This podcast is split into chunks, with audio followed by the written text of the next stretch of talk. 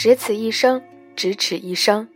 大家好，这里是我还在这里等你电台，荔枝 FM1599378，我是你们的主播 Bella。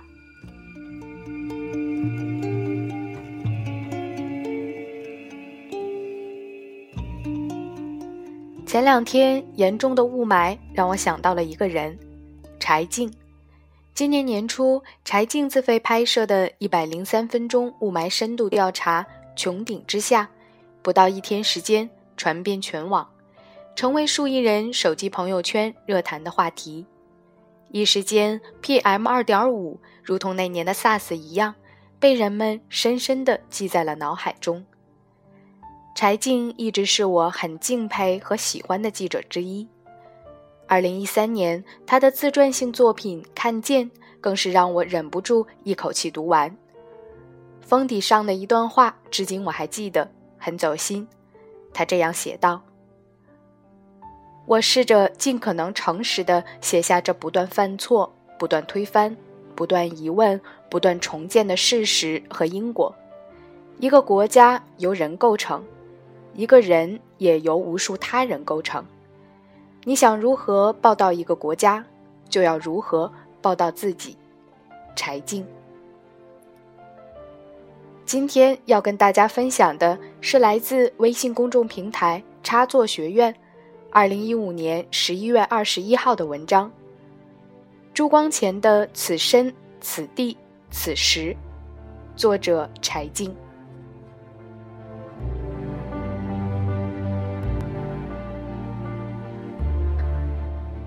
前两天看歌德谈话录，看到10多页，忍不住回头看译者是谁，朱光潜。不服不行，没有一字不直白，但像饱熟不坠的果子，重得很。看这本书，就像歌德说的，在最近这2个破烂的世纪里，生活本身已经变得多么孱弱，我们哪里还能碰到一个纯真的有独创性的人呢？哪里还有足够的力量能做一个诚实人？本来是什么样，就显出什么样呢？常有人把艺术说得云山雾罩的，看到这样的话就格外亲切。我只是有勇气把我心里感到的诚实地写出来，使我感到切肤之痛的，迫使我创作维特的，只是我生活过，恋爱过，苦痛过，关键就在这里。说的人，译的人，都平实而深勇。朱光潜对我来说一直是一个教科书的人物，歌德也是，老觉得隔了108000里，一听到别人郑重地说老先生如何如何，我就觉得隔膜，不爱去看。所以只是知道他们的存在。朱曾写过一个故事，有人说和自己的妹妹在一个家庭里生活了20多年，但一直到2人的母亲临死的一刻，他才看见了她。知道和看见是2回事。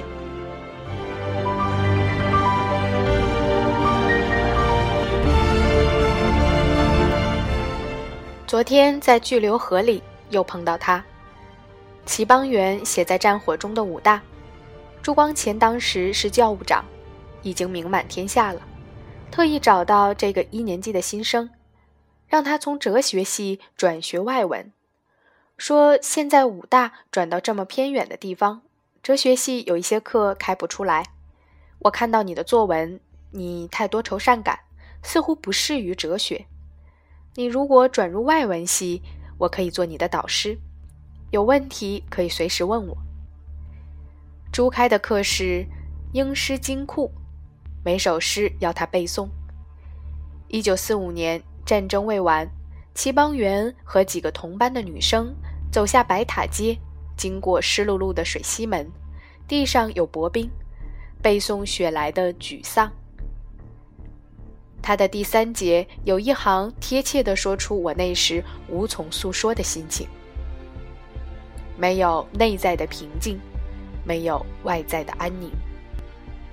当时的艰困，朱光潜上课时一字不提，只是有天讲到华兹华斯的玛格丽特的悲苦，写到一个女人，儿子7年没有音讯，说中国古诗有相近的话：风云有鸟路，江汉现无粮，竟然语带哽咽，稍停顿又念下去，念到最后2句：如果有人为我叹息，他是怜悯我，而不是我的悲苦。他取下眼镜，眼泪流下双颊，突然把书合上，快步走出教室，留下满是愕然，无人开口说话。80多岁的齐邦媛，一生流离，去国离乡，却一直记得这个瞬间。即使是最绝望的诗中，也似有坚韧的生命力。人生没有绝路，任何情况下弦歌不辍，是我活着的最大依靠。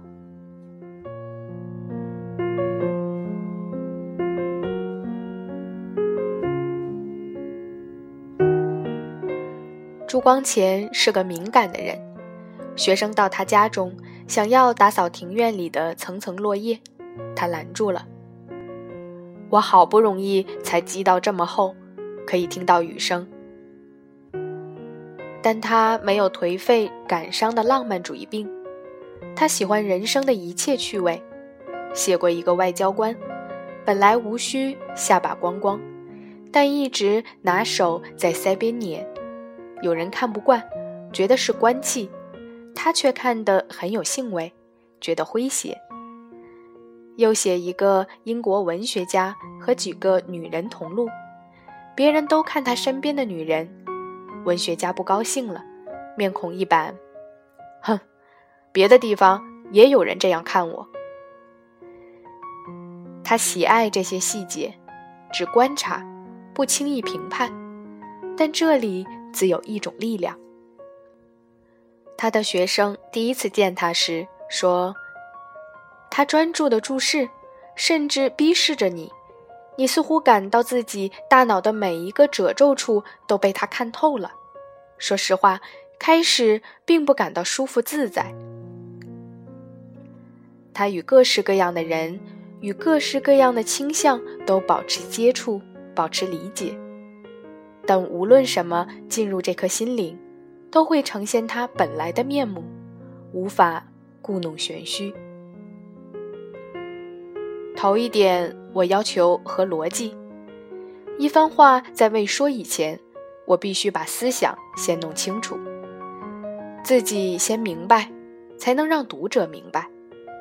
糊里糊涂地混过去，表面堂皇铿锵，骨子里不知所云，或是暗藏矛盾。这个毛病极易犯，我知道提防它，是得力于外国文学的训练。我爱好法国人所推崇的清晰。他前后在欧洲几个大学里做过14年的学生，解剖过鲨鱼，制造过染色切片，读过建筑史，学过符号名学，用过熏烟鼓和电气反应表测验心理反应，并没有专修艺术。这样的人写和译的时候，把艺术被人裱糊出来的吓人嘴脸撕了个稀烂，有赤子般的诚实。他写文艺批评，写到宋神宗有次看到苏子瞻，我欲乘风归去，又恐琼楼玉宇，高处不胜寒几句词时叹息道，忠君爱国之情溢于言表。他看到这里直接说，这话令人发呕。所以他写，我应该感谢文艺的地方很多，尤其是他教会我学会一种观世法，凡是不能持冷静的客观的态度的人，毛病都在把我看得太大。他们从我这一副着色的望远镜里看世界，一切事物于是都失去他们本来的面目。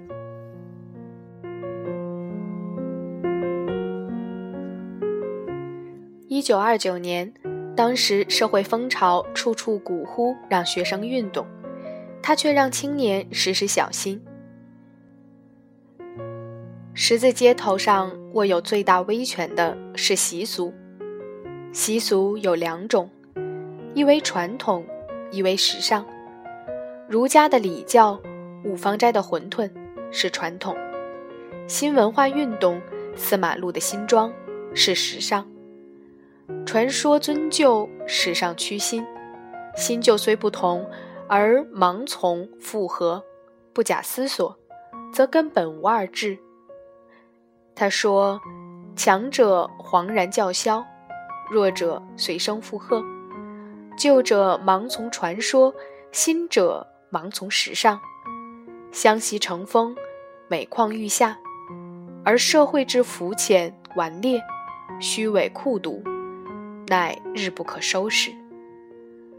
所以他要呼吁，在思想上要打破一切偶像，但打破偶像也并非鲁莽叫嚣可以了事，那还是十字街头的特色。他说，我们要能于叫嚣扰攘中能自由伸张自我，不要鼓没在十字街头的影响里去。所以他写过为什么要研究美学，美无形无迹，但是他伸展同情，扩充想象，增加对于人情物理的深广真确的认识。这三件事是一切真正道德的基础。从历史看，许多道德信条到缺乏这种基础时，变为浅见和武断所把持，变为狭隘、虚伪、酷毒的桎梏。蔡元培说，一个没有审美的民族是不知善恶的，所以他们这代人试图在蛮荒上遍植青草，新绿烧成沙土，又有人在焦黑中栽下。1947年，朱光潜写文章说，文艺的天性便是自由。文艺不光本身是一种真正自由的运动，并且也是令人得到自由的一种力量。他因为信仰这样的自由，曾饱受折磨。在北大的广场挨批斗时，在现场的人后来写道，他稀疏的头顶上，白发在寒风中颤抖。他临逝前，有学生去看他，他写下，野火烧不尽，春风吹又生。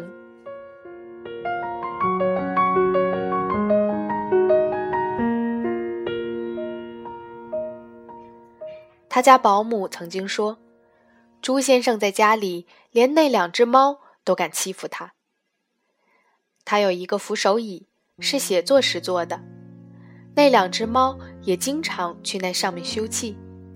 有时候他过去，那两只猫也不躲闪，他挥着手，走开走开，那两只猫理也不理他。朱光潜的女儿回忆，在文革时，有时候吃着晚饭，抄家的人就来了，有些还是7、8岁的孩子闯进家门，朱光潜站起来，站着老实交代。有时候我看不下去，你们让他吃完饭不行吗？不行，我们还没有吃饭呢。善本身极为柔弱，但却不可征服。他女儿说，他是个顽固的人，虽然历经磨难，可是只要是他认定了的正确的东西，他就会坚持下去。文革之后，我劝过他，不要弄你的美学了，你弄了哪次运动落下你了？再弄也不过是运动再次来临的时候让你灭亡的证据。说，有些东西现在看起来没有用，但是将来用得着，搞学术研究总是还有用的，我要趁自己能干的时候干出来。我说，你还没有搞够吗？他说，我不搞就没有人搞了。他终生恪守自己的座右铭，此身此时此地。此身是说凡此身应该做而且能够做的事，绝不推诿给别人。此时是指凡此时应该做而且能够做的事，绝不推延到将来。此地是说凡此地应该做而且能够做的事，绝不等待想象中更好的境地。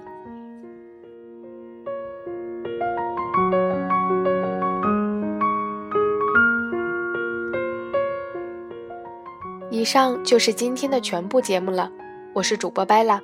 节目背景音乐歌单会在新浪微博独立主播Bella里同步更新。谢谢你们听到我，晚安。